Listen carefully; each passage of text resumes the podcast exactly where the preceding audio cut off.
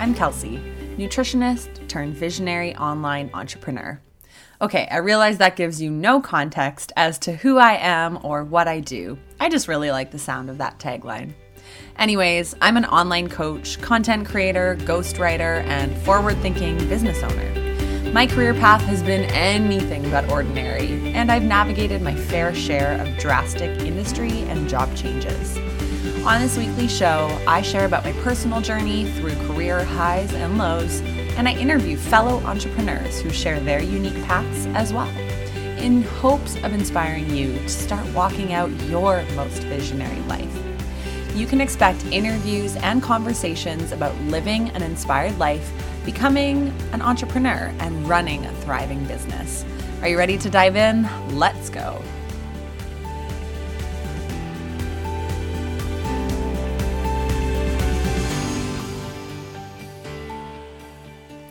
Welcome back. This week on the show, we have Nimaya Ariana, a visionary artist who lives in Toronto. This episode is unlike any other in the archives, so you'll definitely want to tune in. But first, I thought I'd give you a little update. So, I just hosted my first mini podcast tour. That happened this past week in Prince Edward County, Ontario. If you follow my Instagram stories, I got really excited and wanted to show you a lot through that medium. This was a place I was rather unfamiliar with before my episode with the ladies from the June Motel, which you can still listen to if you haven't already, so scroll back and find that one. April and Sarah from the June, they're the founders, they encouraged me to come up to the county and meet with some visionary business owners who are doing incredible work to make the county the hotspot that it is today. And it is on fire, I'm telling you. Dave and I spent a night at the June, and within 24 hours, I was able to record four very different interviews for the podcast, all of which were really, really good. So be sure to stay tuned. May and June, I'll be launching those episodes. Also, we fell in love with the county and have highly considered uprooting our life for a year to live there. Kind of joking, kind of not. Maybe it's just the excitement that I'm feeling um, post podcast tour. So, I'm going to be hosting more of these mini tours. And if you know a business or a city that would benefit from some podcast exposure and that's got a handful of visionary entrepreneurs, let me know. I would love to get in touch. Also, I've been working on some other new projects, many of which are coming into the final stage. So, stay tuned for exciting announcements. If you've been following my visionary content and are enjoying what I'm putting out, then I'm certain that you'll enjoy the evolution of my brand. This podcast is and always will be free content for you, so I'd be really grateful if you could share it or give it a rating and review on iTunes. That helps more eyes land on the show and allows me to keep bringing you content from some of the world's most inspiring business owners. Okay, so today, Nimaya. From the moment I arrived at her home, I was amazed at her warm personality and welcoming spirit. She lives in this gorgeous studio apartment in Toronto where she can basically sleep, cook, and create big art installations all within one little space. And it was really neat to be present in her workspace because she was able to walk me through her different creations and explain her creative process. She really opened up to me from the moment I met her, which was really neat. Aside from her beautiful home decor, her artistic talents, and her eye for design, Nimaya is just a beautiful soul, and her presence is so calming yet energetic. Welcoming me with slippers and cookies, which we talk about a lot because the cookies were amazing, it felt like I had known her for years. So, in this episode, Nimaya and I chat about the internal struggles she experienced as a child and how she navigated that, the car accident and the trip to Costa Rica that changed her life, why she moved to New York City with no job and how it all ended up working out. We talk about manifestation, what it means to be a visionary artist and designer, and not being afraid to create your own job title. The natural evolution that comes when you're when you are your own business. That's a tongue twister. finding balance between work and play, and how she stays inspired and creative while working from home. I hope you enjoy this episode. Definitely let me know, and I'll talk to you at the end of the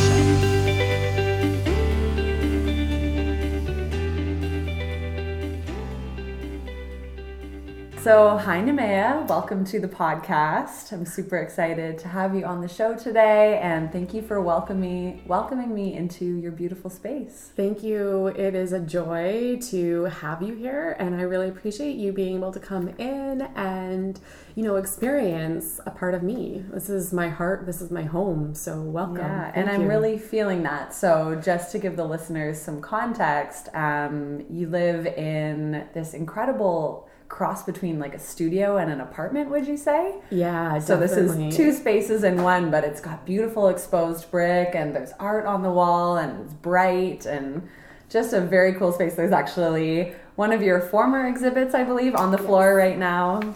Um, so yeah, it's just I lo- one thing I love about doing these podcast recordings in person is being able to come into your in, come into your space or invite you into mine and really just get to know each other through sharing you know, a snack and a drink, and you've made these wonderful whoopie pies, which we chatted about before we started recording, but something that like I probably haven't had since I was like 10 years old. But they're like these chocolate cookies with icing in the middle. So, anyways, Yeah, we are well taken care of. super exciting because like I, it's a kind of a childlike experience for me as well and it's also a very american kind of thing and it's something that you can't really get here so i like the Yeah. fact that it's a specialty and it also brings me back to like memories of living and being in there but also um, getting to try something new for you so thank you so for exciting. Anyone who gives me chocolate has already won me over. So love it Um, awesome. So yeah, you and I are only actually meeting for the first time, and you're our first artist, I would say, who's being featured on the Visionary Life podcast. So I'm really looking forward to opening up a conversation around this whole realm of something that I personally don't know a lot about, and I'm sure my listeners are extremely curious as well. So. Um, before we dive in, I would love to start with some rapid fire questions. So just answer whatever comes to mind um, and spit out whatever your first thought is. So, is there a book that's impacted your life? Um, there's actually a couple. So the very first one that I would actually say that kind of comes to mind is The Journey of Souls. Um, it is a collection of case studies that was done by Dr. Michael Newton. And he taps into the subconscious and the superconsciousness experience by exploring hypnosis, life between life hypnosis. So asking questions as to why are we here? Why do we choose certain lives? What kinds of souls are there on the planet and what are we here to do? Which led me into the discovery of like Dolores Cannon. And Dolores Cannon is also somebody who does the hypnosis therapies that does like kind of, we'll say life between lives, but it's not exactly what she calls it.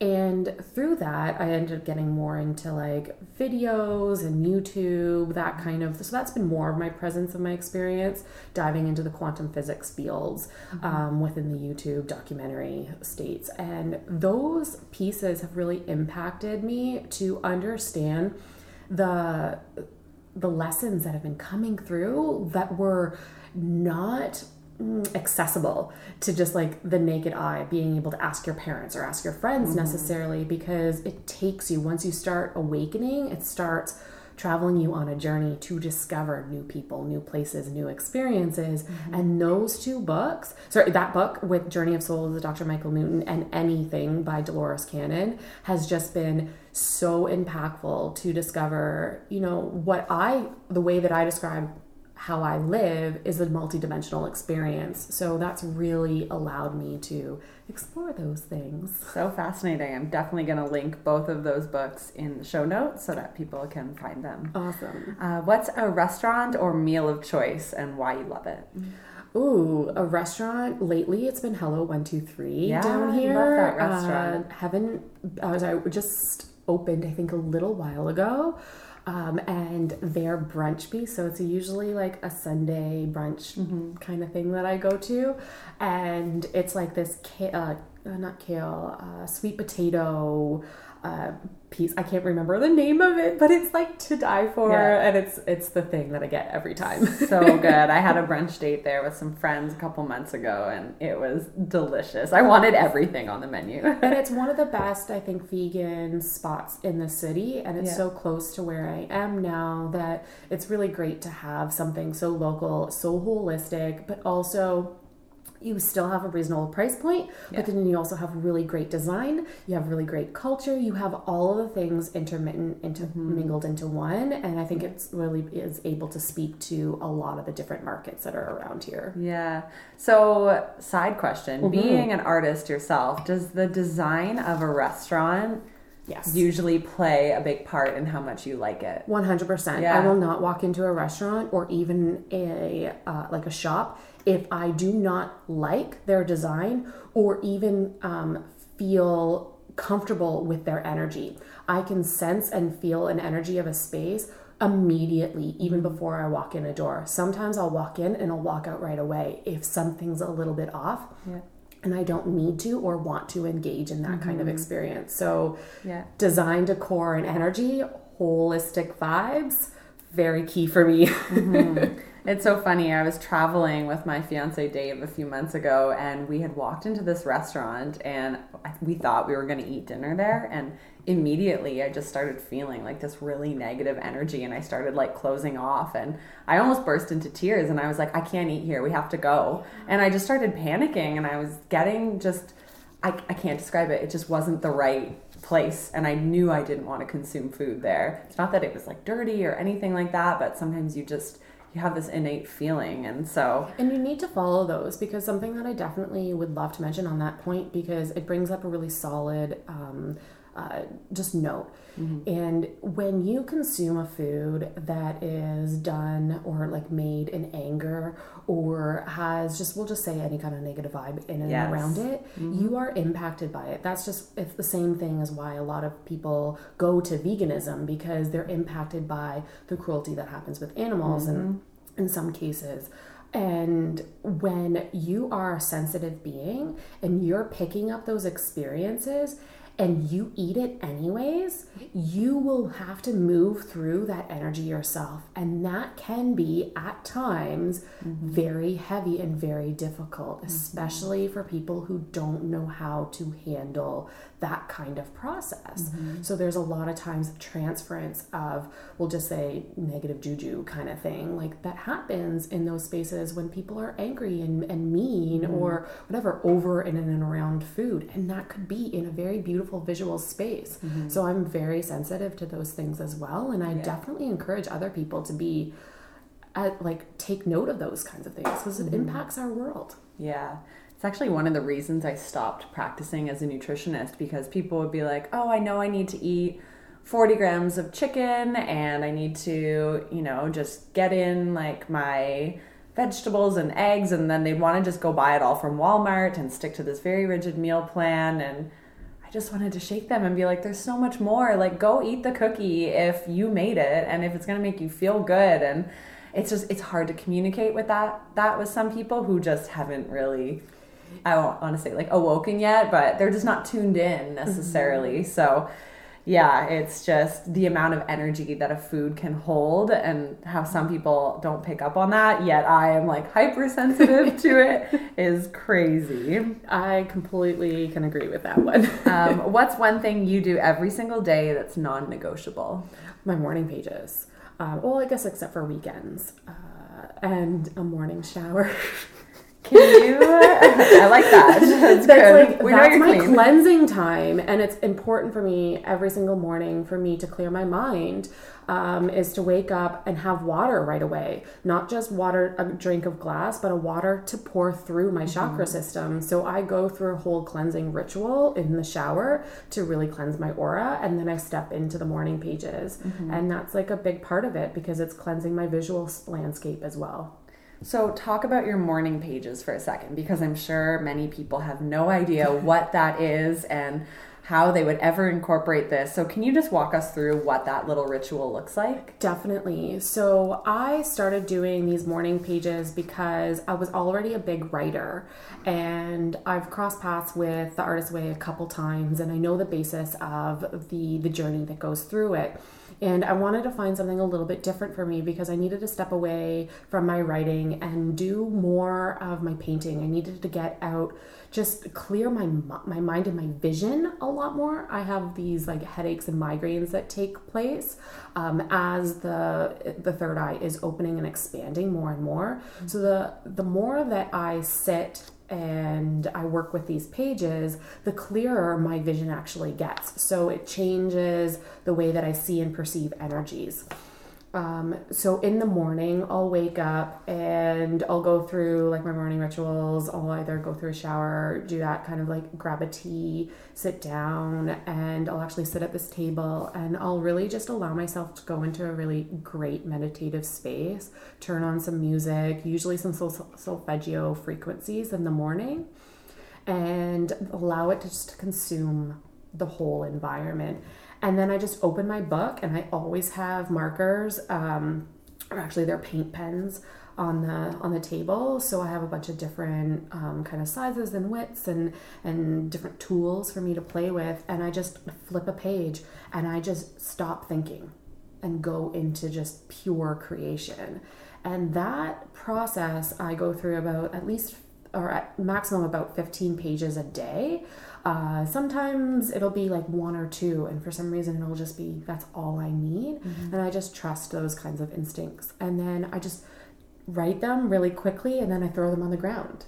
And I don't really throw throw them on the ground, I put them on the ground because I like to see how they land. And it's almost as if they are like memory cards. Mm-hmm. And what I get and continue to see is that their thoughts and their visions of what I've experienced in dream states or just like little captures in a vision of what where I've been at in my mindset that day. And it's pretty awesome to see how some days I'm just I'm just on circles. I just want to sit with a circle and I'll just repeat it and repeat it. But each and every single one is a different feeling, is a different emotion, it's a different, just completely different vibe. And yeah, so then sometimes I get palm trees and it's pretty awesome, and sometimes it's completely abstract, but so it's always black and white. Can anyone do these morning pages, or is this merely an artist's creation that I feel like everyone can do them? I feel like everyone is an artist at their heart. Yeah. Um, what comes out is completely up to the individual. We each have the ability to tap into an idea, a thought, a vision, at the same rate as anybody else. It comes in and flows into consciousness, and then whoever chooses to pick it up will pick it up. So there is no, uh, I would say, no limits to what's possible. So to me, I believe that's a really valuable practice. And because it was something that was just so uh, abundant and effortless in my life, I decided to start taking these pieces and selling them because I wasn't at first. I was just doing it for myself. So I've been selling them personally.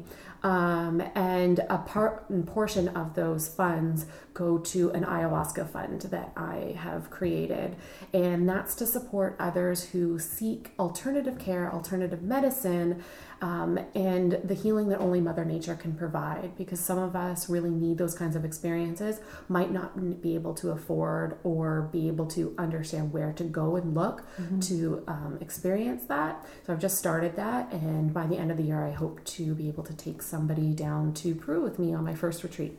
Very cool. Okay, so we'll definitely link those morning pages in the show notes mm-hmm. as well in case anyone is looking to get started with that type of morning ritual. Okay, so got to rewind here. So, yes, I think we need to share just a little bit about your journey, and I really want the listeners to get to know you. So, I actually pulled something out from, I believe it was a blog that you had written, and I tend to dig through the archives of my guests. So, um, I'd love to go back to life before your car accident. So, off air, we were chatting about um, a pivotal, pivotal, pivotal. I can't say that. moment in your life, which was getting into a car accident. And I read somewhere that you said, I struggled with my life perspective as from an early age. I didn't want life. I struggled to find ways to be happy, feel clear, and content with who I was. And to be honest, I still am because I am a work in progress. I just think that's so beautifully written, and I just wanted to share that. So, obviously, um, something was going on before the car accident. Can you just give us a brief overview of what was life like um, in that moment and why you weren't really wanting to go on with your life? Uh, a lot of it just came from internal struggle.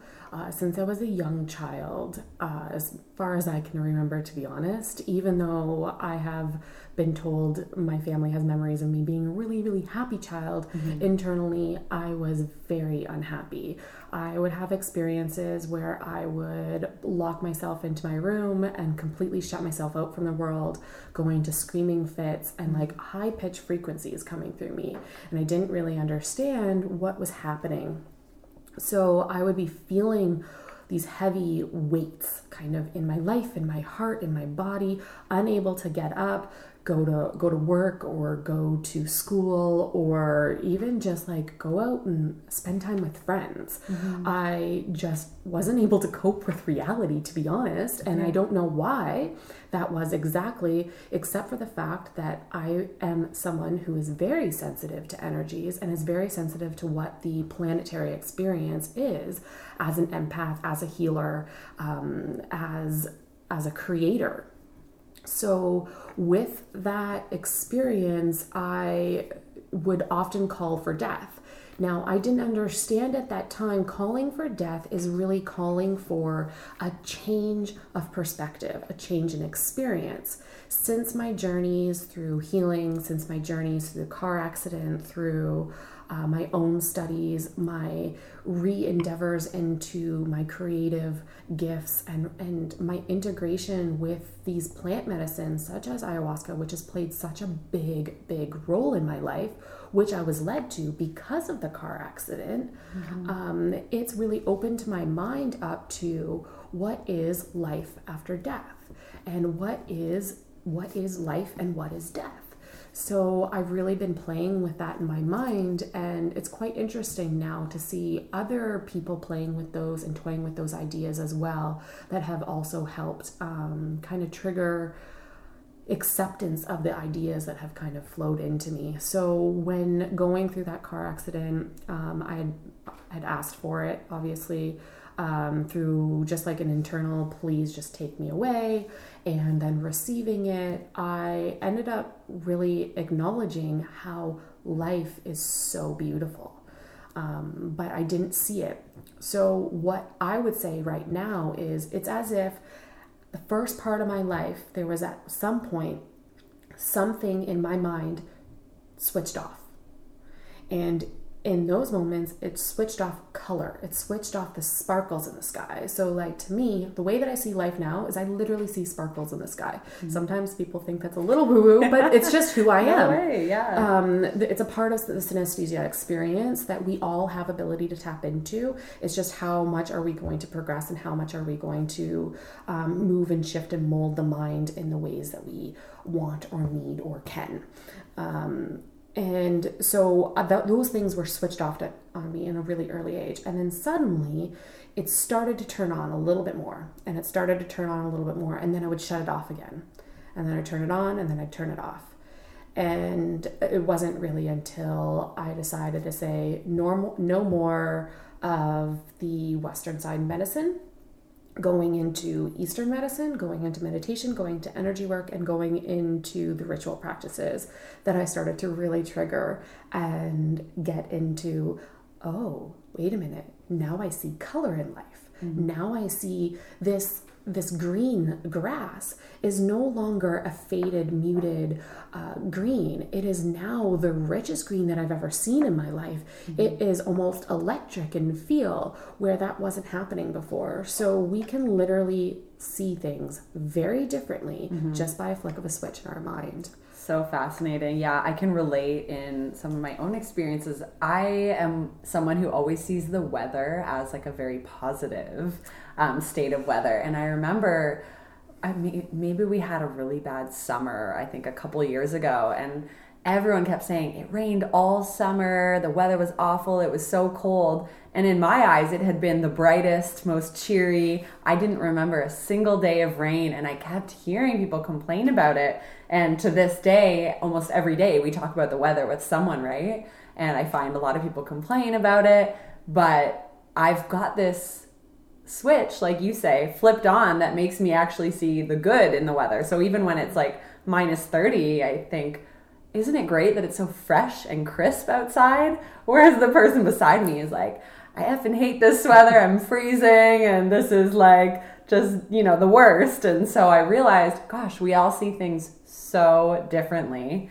Um, for someone who's maybe experiencing life right now in more of that black and white state, maybe they're unhappy in their job or, you know, they're getting out of a relationship or they're still trying to find themselves. Like, what what did that journey look like for you being able to flip on the switch? You say from Western to Eastern medicine. Was that kind of like the biggest change that you made in order to see sparkles again? Or, you know, like how many different modalities did you have to kind of walk yourself through to find that sparkle again? Um, it took me, it was definitely that switch of the Western to Eastern uh, mentality and experience. kind of from like doctor and being on prescription drugs exactly. to exploring the many many realms of eastern medicine 100% yeah so this the journey i would say we'll try to put it in the most like concise pattern as possible i went from car accident to energy work with reiki and then neural organizational technique neural organizational technique I found in Costa Rica and was gifted to me by one of my sisters um, who really knew I needed it.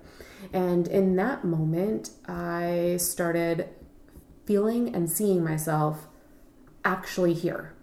Um, and that was big. He was asking me things that I had never, ever really told anybody except for the sister that was with me um, in that experience. And that was to the point of the fact that I had said I wanted to kill myself mm-hmm. and actually done things to manifest that. Um, he asked me flat out, Do you even want to live? And I, in those moments, said no. Mm. And in those in those moments, he was able to do a little bit of work, and it just like triggered me. So that night, everyone around me actually said, "You actually look more here than you ever have." Then it took me a couple years uh, after that, came back didn't really do too much. Then went on to more neural organizational technique two years while I was living in New York that led me then to Peru, ayahuasca, San Pedro, um, so the masculine and feminine plant medicines that take you into a deep dive in your super consciousness um, and healing from the inside out. So Southern indigenous medicines. Um, and then from there, I ended up taking my own practice of. Uh, I took Reiki, re- received the Master Attunement, um, then went into Trinity uh, Energy Progression, received that uh, practitioner certificate, and then I was opened up and gifted my own um, experience, which is Lightwave. But that took a few years for me to fully integrate and understand that it is its own unique imprint and energy that opens us up to be able to channel and experience that visionary state. Mm-hmm. Uh, so it has been being kind of built up and gifted to me. So I work with that primarily for myself. Um, and then in tangent with the plant medicines. So mm-hmm. those two things are the most integral pieces of my day to day in this life or yeah. at that point now. I think definitely kind of like what I'm gathering from that is that it's never an overnight shift. It's always going to be, you know, doing one thing every single day that brings you closer towards being able to turn that light on again. So the biggest thing I would say in those moments, especially going back to the point of what could you say to somebody who's moving through those difficult times, is the fact that it isn't a quick of the sw- flick of the switch kind of experience. It might be a flick of a switch, but what happens is that flick of a switch is a step. Mm-hmm. Then you have a day, and then you move on and you have the next day. And if you can really truly bring yourself into the moment and moving each moment to moment, day to day, you start changing everything. And you can actually change in a really rapid pace, but then there's also time to integrate it and really understand the stories that you've told yourself, the stories that you've told others, the experiences that you've chosen to accept, and the, cho- the experiences that you can now choose to accept. Mm-hmm. So, taking yourself away from doing things that you don't want to do and doing things that serve your heart versus serve your mind. And that's the pivotal point, I think, is like serve your heart before anything Mm-hmm. And that is what will help embody a more happy, um, holistic kind of viewpoint. So your overall experience can change and shift in those ways. Mm-hmm. I love that. It's so true. So, okay, so I just want to re- rewind a bit before we kind of move on and talk Definitely. all things your business and entrepreneurship and creativity, um, just so that the listeners kind of get just a bit more familiar with your backstory. So, what brought you to Costa Rica in the first place? Like, you were obviously in a bit of a dark place. Did your sister grab you and say, We're going? Um, well, in essence, yeah, but no, okay. not in that way. Um, she was actually getting married. Okay. So I went for her wedding uh, to go down there and to just take some time and really mm-hmm. get away from things. I was in, like, after Costa Rica, everything changed. Okay. So cool. And so you got to see a practitioner down there. And then you mentioned that you moved to New York. Yes. So were you in the right headspace to go move to the big city? And where did that all come from? So that was actually a few years later. Um, what actually took place first was a shift in career. So I was in marketing. So I took business marketing in school. Okay. And I was working for a company and I was in an office all day. And that was my first and only full time job. Mm-hmm. Um, in those moments, moments I knew and felt dep- I was depressed, like the worst in, a, way because there was no sunlight and there was just this little tiny box and I was sharing a space with uh, somebody that was just triggering me in a lot of ways. So I made a call that I needed to change my career. So I went and within two weeks I took a new program, a new school program, which is a post grad in event and exhibit design took that, started a business in Toronto, uh, doing events and doing primarily weddings. And things just felt like at that moment there was just this like kind of glass ceiling. I wasn't really sure. Things weren't really picking up. It was the 2008 recession. Mm-hmm. So you kind of, it makes sense. However, at that time, I just didn't know what to do. And it gave me a little, a few kind of like, uh, I think it was like about a year or two kind of floating between that like flux state of like yeah. how do I really get this to grow and then like where am I really going do I want to be in Toronto dealing with a breakup dealing with a lot of things that were tr- basically saying don't be here mm-hmm. um, which I could have worked against but I chose not to because I had this dream so anyways sometimes I go off on tangents. Oh, that's okay. I love it. so I had a dream, and the dream told me to go to move to New York 10 on 10 10 10 and I decided to set a goal for myself because in those moments I had already known a little bit about uh, the secret and a little bit about what you could do with manifesting powers. I mean, I manifested a car accident. I could manif- like mm-hmm. manifest anything. So, but I wasn't really looking at it in that way. I guess at that point. Um, I decided that I would say 10, 10, 10, I'd move and with $10,000 because I just didn't understand how I could go without money in my pocket. Uh, I ended up going down there. I didn't have a job um, on hand, but I actually had been reaching out to the top of the industry. I had a goal in mind that I wanted to work with Preston Bailey. When I was in school, I said, This is the thing that I want to do. I want to go to New York. I want to work with the top tier designer of the world in events. That was my goal. And it was just like such a big thing for me, uh, just because it was like, it, it was the large scale production, it was the the level that he's been seen at, the fact that he's a, a very caring, very open, and his story as well like his story really always inspired me the fact mm-hmm. that he just kind of decided to do a few flowers here and there and it just started growing and it grew into the, such an epic experience so I wanted to learn from the best. And I started sending like like sending emails. And then before I moved, I said, "You know what? Not getting a lot of feedback, I'm going to send something really big." So I ended up making a jack in the box. And this jack in the box was 2 by 2 by 2 and it was this massive thing that was like black and red and just like super um we'll say like old school almost like what are those cubes oh i can't think of the name but like those children's Rubik's? little you know like those No. children's blocks that are just like with like the painted letters and things like Okay. that so like very Yeah. simple but yet also to the point of dramatic so as Mm-hmm. it opened it was two heads would representative of his and mine and in these masquerade masks and in the the back was all the New York City highlights. So I picked up the key pieces of what like New York City was to me from an outsider and probably to anybody who ever has just thought of what is New York. Well, you think of the yellow cabs, you think of the Statue of Liberty, you think of the Empire State Building, and all of those pieces were in the back. And then a sparkling sky. And I just sent a little letter and said to him, let's paint the city red together. And I knew in that moment when I was sending this piece that it had significance. Um, and so when I sent it, I hadn't yet moved there. I moved there, and within I think a month's time, a month or two time frame, I ended up working an event um, where he had partnered with another industry leader that I had been um, kind of pursuing as well. Really loved her stuff, really wanted to work with her, and I was able to right off the bat as well.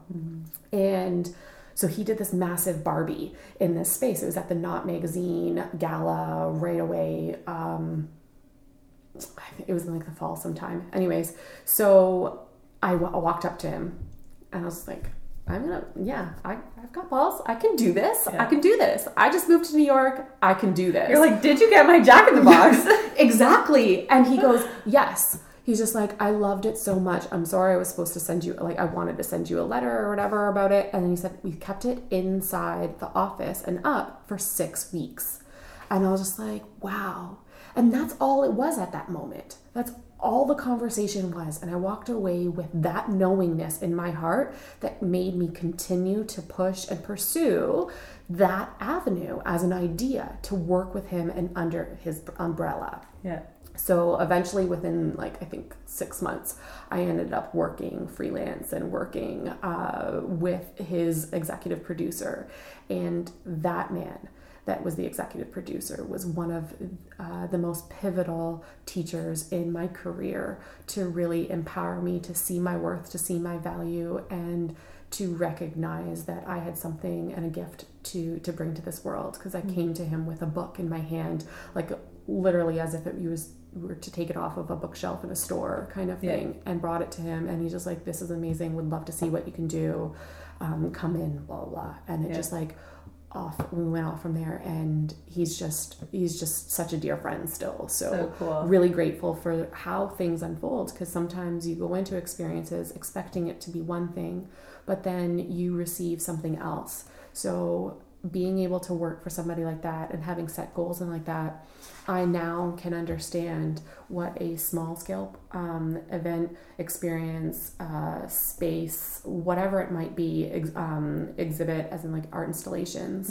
what that can cost t- and in terms of time money logistics all of that to large scale multi-million dollar um, kind of build outs what that will look like what kind of time money um, logistics that will really kind of take on and that to me having that flexibility uh, is really is really important for me because i like to be able to create big things yeah. yeah, and we'll definitely get into that. I think like one of the key takeaways of that story that you just told is that going above and beyond, like sending the Jack in bo- Jack in a box or whatever it is that you're doing, like go the extra mile, plant the extra seed because that is what makes you stand out and what brought you here today is that you've obviously done that more than once in your life. yes Um, you know, I remember when I was applying for one of my dream jobs back in the day, and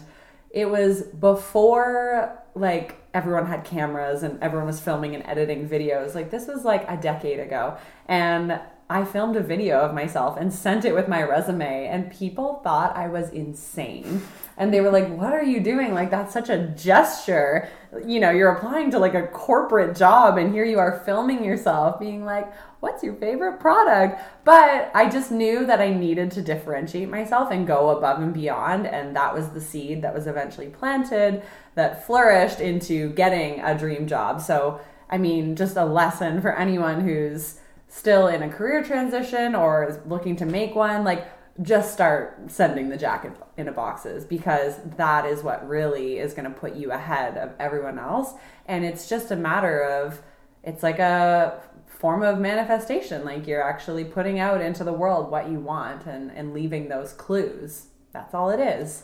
Exactly. And eventually the clues will find you. Mm-hmm. Um, so I think that's a really cool lesson from your story. That's a huge, huge one. And I believe, in addition to that, a lot of what I notice is people hold back because of their fears around money, what it might cost in order to do that. Mm-hmm. Um, you know, a video isn't as high cost as what sending like a large scale gift yeah. um, can be. A lot of times we hold back from doing things because we're not sure if somebody's going to like it or we're not sure if we can afford that cost at mm-hmm. the time. Um, but those those plus of many other kind of excuses that we can make up in our mind are literally only blocks saying, but can you really go after your dreams? Mm-hmm. And that's only your little ego critic saying, but do you really have what it takes? And yes, you do. You have every ability to do what it takes to achieve your dreams because everything is possible so long as you truly trust in your vision mm-hmm. and go after it. Yep. Yeah, and I really think that that is why so many people feel trapped in their 9 to 5 job is because they don't that they don't trust themselves and they don't take time to trust their vision. And so instead, they end up being unhappy and um, unwilling to invest in the potential and the opportunity mm-hmm. that could lie on the other side of whatever it is that they're in, doing. And someone's in a nine to five job and they don't want to take the risk of, say, just leaving, up and leaving the mm-hmm. job or up and shift, making a big shift. Just take a small step. And that small step could literally be instead of working from one office space, go to something that's across across the hall. Mm-hmm. That alone might change everything. It might change the per- people coming down the hall. All of a sudden, maybe that person that was walking down the hall before that didn't see you, all of a sudden they do. Then all of a sudden it's like, okay, there's another opportunity within the company that might be able to be presented to them because suddenly you're no longer on the left, you're on the right. Mm-hmm. And because I'm always looking to the right, now I see you. And now I can provide you that opportunity and say, hey, I actually have another role that might actually fit you because I see how creative you are and mm-hmm. how much you dress up your space. So, just those little steps, those little subtle actions can make a world of a difference. That's yeah. Yeah. I am obsessed with that concept. I'm so glad you brought it up. um, I just think that as human beings, we are not meant to be stagnant, right? And we need to be constantly evolving. But the society that we live in in North America really encourages routine, eating the same thing every day, taking the same um, drive to work every day, sitting in the same office. You know, we get caught in this bubble. And I realized this a few years ago that, that I could not live that life and be a happy person. And that's when I really set on my own visionary path. But I love that you say it can be the simplest of change. It does not need to be um, upping and leaving your job. It does just need to be shifting your work environment. Or, um, yeah, if you're feeling stagnant and that you're not growing anymore at work, just do something tiny. Ask for a different office, redecorate your space, um, stop associating with the person who brings you down, and instead go make new friends. And for myself, I know um, I rent co working spaces in the city because I don't have an office at home. And I've been through four co working spaces in 12 months, and that's because every time I start to feel a little bit stagnant in that space, I just up and go find another one. And it's so cool to think about the people I've met along these 12 months in each co working space And they've each offered me something very different that I needed in that moment. And most recently, I was craving to learn more about online marketing and to really grow my impact in my business. And just in divine timing, I, I decided, you know what, this one co working space is not good. I'm going to go move to another one. And everyone's like, well, it's farther. Why are you going there? And go figure, I end up meeting someone who became my mentor in online marketing. And it happened within weeks, but it was because I wasn't afraid to make that small shift. And so, anyways, without going too far off tangent, I just love that you say it's, you know, we do need to constantly evolve in order to grow. Um, so I think that's definitely a, a take home message. But isn't it funny because a lot of people don't associate evolution to making a switch of location? It could be coffee shop to coffee shop if you're that freelancer that mm-hmm. can do mm-hmm. that. It might be co working space to co working space. Um, but whatever it is, it's a small step. It's, and yeah. that's a big evolutionary step in your mm-hmm. whole journey, even if it is just a literally switch of locations. Mm-hmm. Like it's the same it's the same concept, it's a co-working space. Same concept, a coffee shop. But it's still something new. Mm-hmm. There's still new people, new vibes, new energies, all of that conspiring for you. And if you're listening to the voice inside your mind and you're really hearing saying, oh my god i would really love to be at love child social house right now like that's where i need to go or like no actually mm-hmm. it's creator class like i need to be at free space i need to be connecting with those people mm-hmm. then all of a sudden you're listening to that and you're like oh wait a minute but i'm at this space and this space isn't either of those spaces and those people are so different than this environment yeah. might be or working at a coffee shop might be you mm-hmm. have a whole different um, community. So really paying attention to that voice is yeah. so pivotal. Totally. The vision I get is almost um, like when you're at the hospital and you're connected to the vitals and it goes up and down. It's like beep, beep. That's kind of like as we make these shifts as visionary entrepreneurs, it's like, okay, you make a shift and you go to that beep high, and then all of a sudden you encounter fear or you make a mistake and you fail and you go beep and you go down. But that's like vital, right? That's how you live. And when someone dies, they flatten out, right? Mm-hmm. And that's routine. That's not growing. That's being stagnant. And that's what leads us to ultimately maybe you don't physically die, but you die a little bit inside because you're not um, going through those highs and lows of challenging yourself and experiencing, you know, the good and bad that comes through that. And totally. So, the waves are necessary. Waves. yeah. Okay, awesome. So I would love to move into let's chat about your business and entrepreneurship a little bit. Um, the majority of our listeners are curious about entrepreneurship or they have their own business, and I think what you have created with your business is absolutely amazing. So I'd love to focus on that a bit. But first of all, could you describe what is your business? It's Nimea.com, basically. um, describe to the listener what it is that you do and what falls under your umbrella. So, to me, my business is me, and I am Nimaya Ariana. Um, I am a visionary artist, I'm a designer, I create space. Um, I create interior sets, art installations, and so much more. Um, but I'm also a writer and I'm a healer. So I am a multidisciplinary um, experience as a whole, but my business is me. At the end of the day, I'm here to help empower and inspire others to lead a life that fulfills their heart, their dreams, their passions, and their desires. And that's through their creative gifts. So, by being able to own that and do that for myself, it starts with art. Um, well, art and like healing are kind of side by side mm-hmm. for me, I guess, because it starts with spirit. What's the thing? It's like at the end of the day, I am a however you describe it, if you want to say the universe or God or spirit or energy, whatever the way that you describe it, I follow that. I follow my heart throughout everything. I listen to the voices inside my mind and act upon them looked upon my dreams. And we have these dreams. So I try to empower others to follow their own dreams. So by doing that for myself, I've always been an artist at heart, um, but never considered myself that. So as a, an event designer and spatial designer in the when I was in New York and um, living there, working there. I, that's how I posed myself because we all just make up our own titles at the end of the day. so true. And we shouldn't be afraid to either. Exactly. I call myself a visionary entrepreneur, and I'm sure some people are like, what does that even mean? I'm like, I made it up. but there is a reason for it.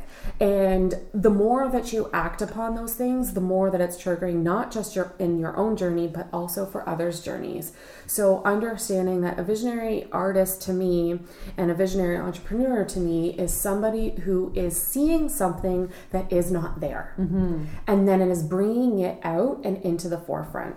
So when I work as a healer, I'm helping individuals one to one and in those experiences or in group settings um, also um, in those settings i'm helping individuals dive into themselves so that they can clear out their closets per se and actually come up with those ideas and with those those thoughts that can truly mm. make them have those steps and take those steps, like we were talking about before, of just the trigger of thought and saying, maybe I don't want to work from this place today, maybe mm-hmm. I want to work here. Yeah. That thought, if we're not clear, it won't come through, mm. or we just won't hear it in the right way. then we'll go somewhere that will add to a bad day versus a good day. So, um, I help empower other visionaries um, access that visionary sense. So, taking them on a shamanic journey, um, opening up their visual um, and frontal cortex to be able to experience heightened states, transcendental experiences. Mm-hmm. Then I integrate that into my artwork and my art. Um, I channel it as like um, spirit essence. I don't really know how to describe it right now. Um, so I channel that and I allow it to come through into me. That's writing. But I'm also a writer, um, and I've always been a writer, always been a poet, um, always allowing that into my reel mm-hmm. of, of processes, but I'm actually writing my first book right now. Awesome. So it's been a couple years in the process, um, and I'm just working with an editor right now who is kind of reviewing it to get some feedback because a lot of times if we're in our own head and in our own process uh, sometimes we miss a few things so mm-hmm. it's about a journey to help empower others to be able to find and discover their own sense of self and that is their own sense of soul's purpose um, and being able to move into those uh, more visionary states yeah, this is so fascinating. I feel like your business is very much, it's of course built around you, but it's built around you know your mission and like your vision for what you want to do and then it's almost like what you do within that will change. You know you'll work as a healer you'll work, work as an artist as an author as a writer as a sell product designer. Exactly. and and that's always going to change that's okay but the overarching concept of empowering women and and like you just said mm-hmm. that is the core so so much so, and creating an experience. Mm-hmm. Uh, all of it is to create an experience that will really truly speak to the higher senses in life. So engaging the mind in a new way. Mm-hmm. So whatever it is that I do, I start from the inner and then work outer, and that's the core of it. Mm-hmm.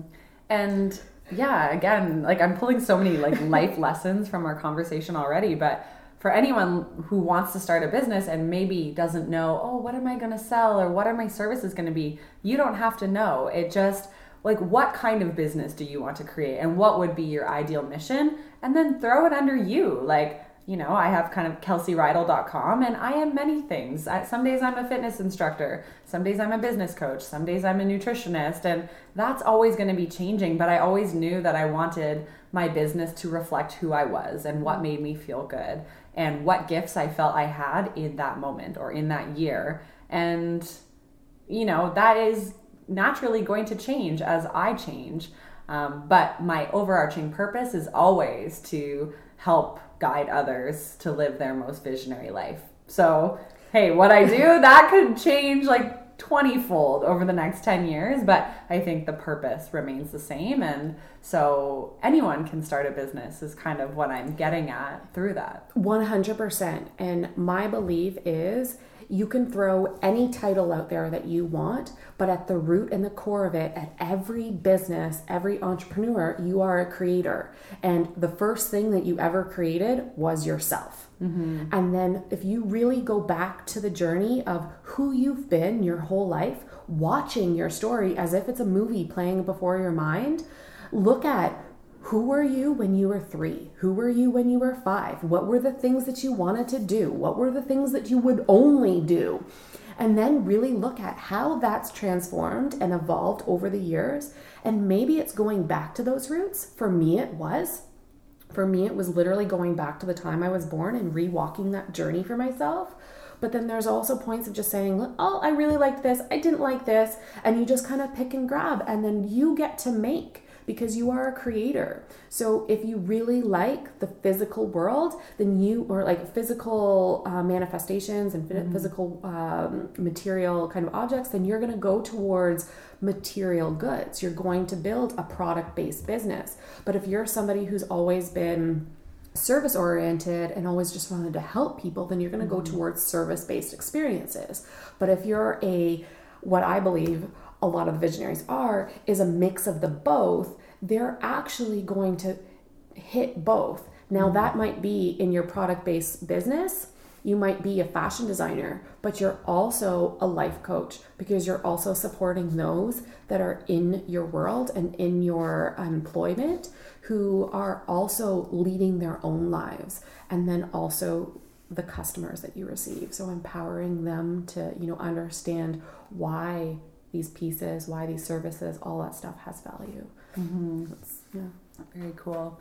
Um, so I feel like your business is definitely, um, I want to say even like more spiritual and uh, is has a softer side. But do you ever have to get into that more like entrepreneurial, have a business plan, uh, you know, hustle, hustle, hustle, the typical things that people think of when they think if I'm an entrepreneur, this is what it's going to look like. So, what does that look like for you having that more um, hard business shell? 100% business planning is pivotal, important, and key. Um, as so actually when i went and uh, was building my first business um, in just purely event design i never built a business plan even though i had business background i just knew i could just do it so i just did it by the fly like of my pants or whatever, yeah. like on the fly. Did it on the fly. Gotcha. and that went it went really well. I was able to grow really rapidly. However, I wasn't able to forecast because I wasn't tracking. I wasn't really having a clear vision and clear brand focus. Now I had a brand, but it wasn't very specific, very focused, very narrowed in um, because I was still learning and discovering myself. Now, mm-hmm. we're always going to be going through that, so I'm always going to be going through that. And as a brand, it's going to evolve. However, reintegrating that um, those lessons into this part of my business, definitely going back and utilizing now how to build out large scale events and projects large scale projects are the same thing as building out a business plan. Actually, a lot of times they're more complicated. Yeah, I imagine um, for sure. Uh, business plan is really a guiding post. So, as a creator, uh, we start with vision boards. Uh, so that is something that I brought into my business planning process as well. So I believe that everything has to start with a vision uh, even if it's your own journey in your own life, we need vision boards. We need to see what our goals, our ideas, and what that looks visually, especially if you're a visual uh, learner or a visual creator. So, building that and then building out what is like that client uh, focus? What is that ideal client? And maybe you don't have the words for it because a lot of times business plans are very wordy. Mm-hmm. and sometimes people don't have the words for it. But if you can step into the role of just being that visionary and having a vision for it have that image of there's this beautiful moment that I listened to Gabrielle Bernstein speak and she was talking about when she had was writing her first book she would just every say every single day visualize um, her ideal client on the subway reading her book. Mm-hmm. And then one day she walked onto the subway and looked and saw that basically specific yeah. person and was reading her book. So the power of our mind, the power of our vision has so much value. So while yes, there is a lot of logistical planning that you need to sit down and have a mind for, mm-hmm. there is a lot of creative process in it. There's a lot of creative process to be found in it if you don't see it there can be. You can create mm-hmm. it and draw it up very much in tune with your brand um, as well. Or, um, in addition to that, I guess I would say, is you can truly allow yourself to feel free to move in the day to day process with that as well. So, a lot of entrepreneurial um, coaches out there say that you need to be work, work, work really hard and leave play for later. I disagree with that. Mm-hmm. I believe it's play, play, play, and all of that should be work as well. Like it's it's work in the same thing. So I see play and work as the same unit. Mm-hmm. Um, so I am somebody who believes in the people that I'm serving are the people that I'm going to be friends with, the people that are my peers, the people that I'm creating with um, evolving with mm-hmm. and inspiring the world with. So I'm going to be playing with those individuals because that's when ideas continually flow, continually allow ourselves to build upon, and then they evolve. So then that's where collaboration comes in because it our journeys aren't solo. We have many. So, allowing ourselves to be open to talk about ideas with our peers is really pivotal because that's where you can balance the play and work and not feel like you're running thin because a lot of careers have very long days a lot of careers aren't necessarily where they can get up and go for yoga in the middle of the day. Mm-hmm. Yes, I can do that, but not every day. There are some days where it's really long. But because I've chosen a flexible career path where there are multiple different roles I take on, um, I've been able to create that for myself. I believe that every individual should look at their life and say, what do I want mm-hmm. to experience for myself instead of what do I want to build as a business? Because that is only a reflection of who you are and what kind of life you want to build in your world.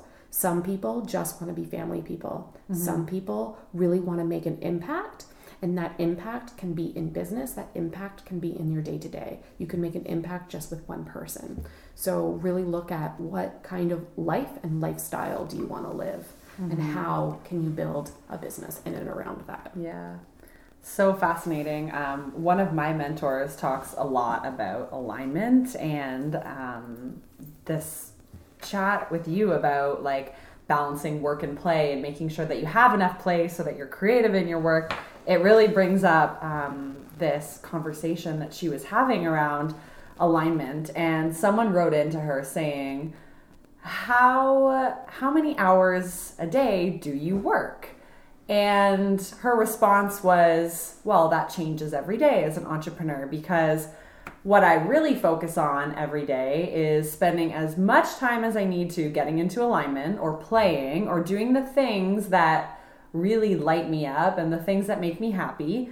And then with whatever time is left, I work because that's when the ideas flow, mm-hmm. right? So she gets done in two hours what a lot of people spend 20 hours doing because, you know, they're not in alignment, for example. But she says, you know, I do everything I need to to get in alignment and then things flow and I crush out my work. And that's the balance that I need. So, yeah, I just think that a lot of society is missing, whether you call it alignment or play or just doing more things that fill you up. Like that will lead you to the next step and to the work that needs to be done. But especially as an entrepreneur, play is important because play is also networking.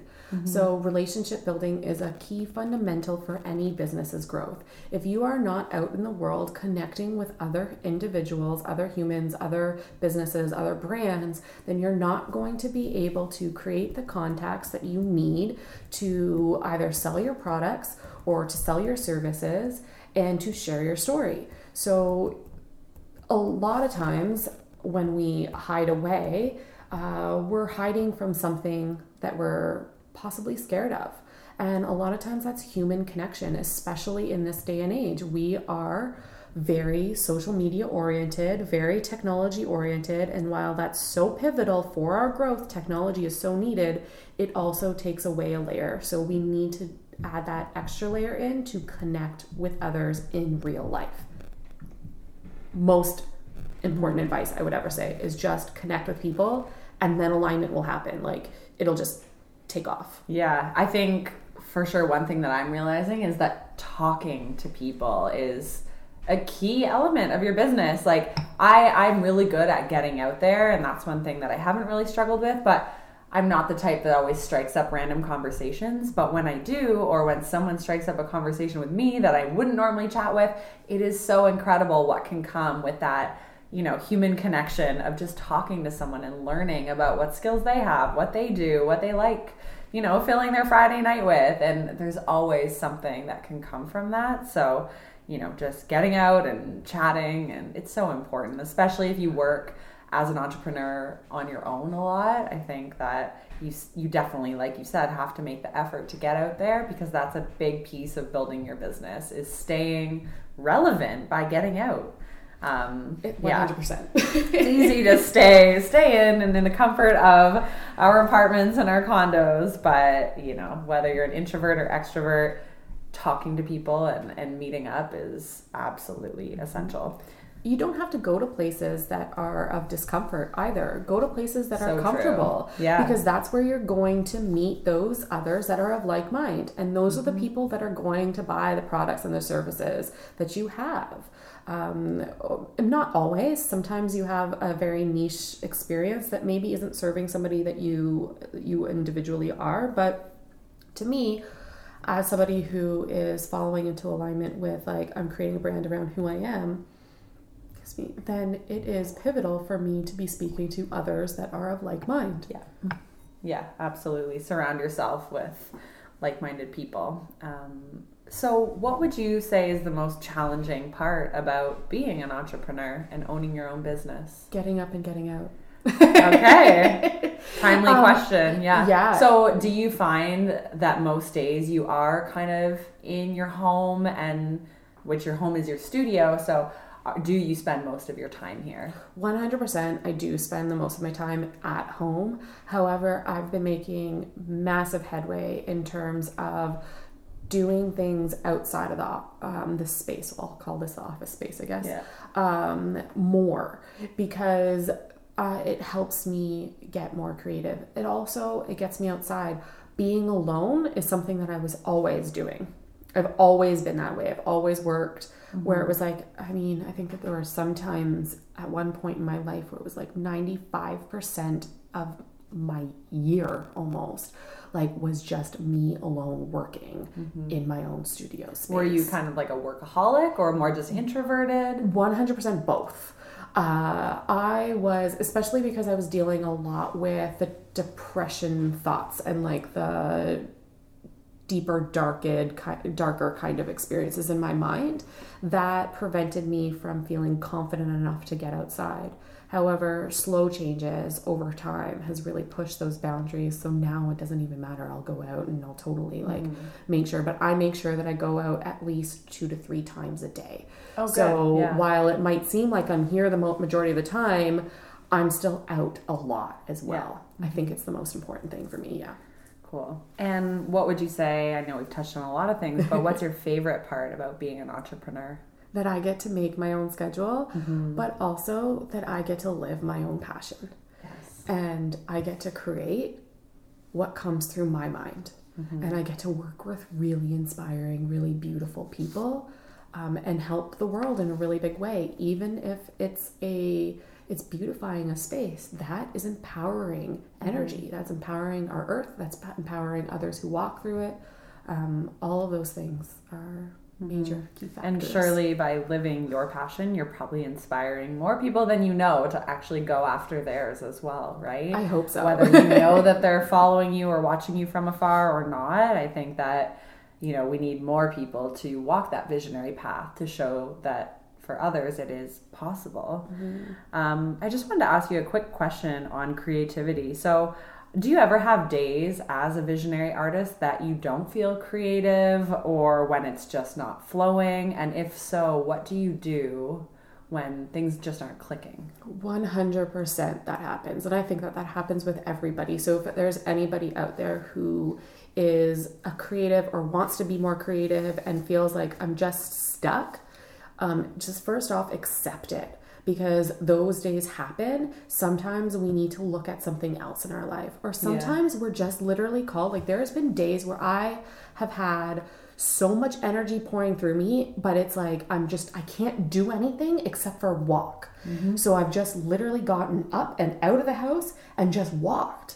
And all of a sudden, I've been taken on this journey through the city because all my energy wants to do is just walk mm-hmm. to meet someone or see a new space, get inspired in some way. And it's literally just the energy has driven me to see something new so that I can return and find something um, new for me to create with. Mm-hmm. So I think that there's a lot of different things that I do a lot uh, running clears my mind yeah. walking clears my mind i really love the idea of being able to go out and kind of like role play and like sit down at a coffee shop and just give yourself a break and just say okay who's that person mm-hmm. what's their mm-hmm. life like and then start envisioning their stories start envisioning their experience and see that works inside your mind. Just doing something that's, that's like cool playful thing. stuff that we used to do when we were yeah, kids, right? That's a way that anyone can get creative.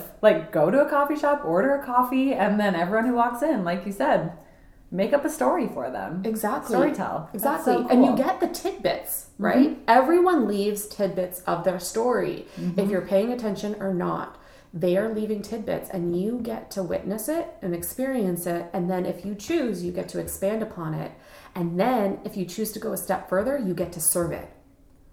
So in those moments, it doesn't just bring up a story that you're interplaying with, mm-hmm. it also then gives you purpose reason and potentially a solution to one of your problems. Mm-hmm. So then you get to create a new product, a new service, a new whatever that maybe you were really needing just by allowing yourself to make up a story and That's play so cool. as if you were like a little girl again. Mm-hmm. Like the best way. I love that. I'm definitely going to try that next week.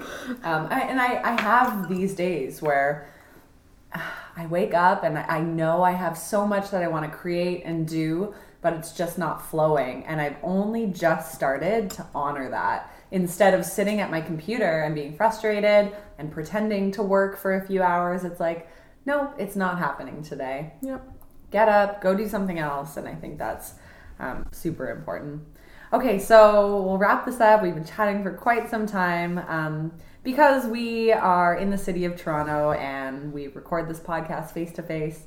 I just want to know what do you love about this city and what's inspiring you about Toronto right now? It is continually evolving. And there is a draw, there is an energy here that is inspiring the world right now. I truly believe there is a shift happening inside this city that some are privy to, are noticing, are witnessing the experience kind of unfolding but it's been happening for quite some time. And there are some mega artists out there that have been leading that way. And I think that we all know some of them who have been kind of out there.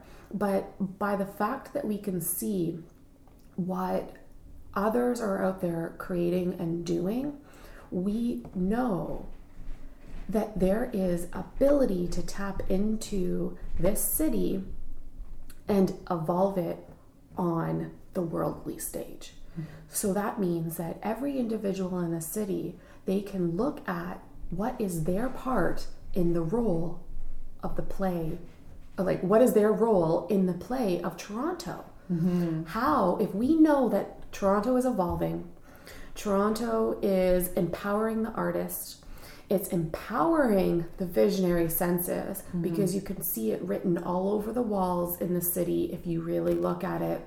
There are signs and symbols every which way to up the vibe, to shift a consciousness and allow us to really evolve as creators.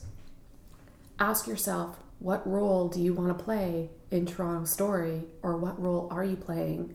And worlds will start opening up, I think, for every mm. single person who asks that because you're serving not just yourself, the city, but you're also serving a higher purpose. And that is the source of the consciousness that is. So cool. That gives me so much to reflect on. And now on my bike ride home, I'm going to be looking for the signs everywhere. I just think that's such an awesome way to end. So thank you so much for being on the Visionary Life podcast. I truly think you are one of the most visionary artists and persons in this city, and I applaud you for all that you're doing and your creative endeavors. And I hope to have you back on the show one day to chat all things visionary once again. So thank you. Thank you so much, Kelsey. It's been an absolute joy, and I very much look forward to coming back and speaking with you awesome. more. And thanks for the whoopie pie. It was oh, delicious. My pleasure. I gobbled mine up through the episode.